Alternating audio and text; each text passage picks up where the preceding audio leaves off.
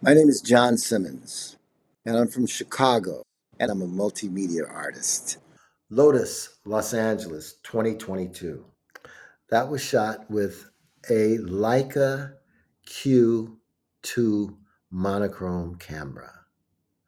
And that has a fixed lens. Was taken at a performance called the Hot Chocolate Nutcracker. That is an annual event that Debbie Allen puts on. The play takes place all over the world. It's the same as the Nutcracker. The little girl is having a dream, you know, and the Lotus is depicted in one of the sequences.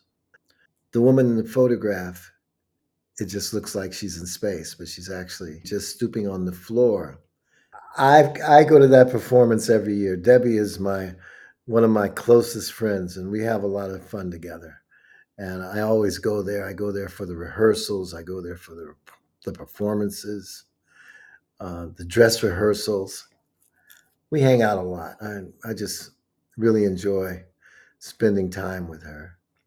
The only thing that bothers me is she just makes me feel so lazy because she does so much.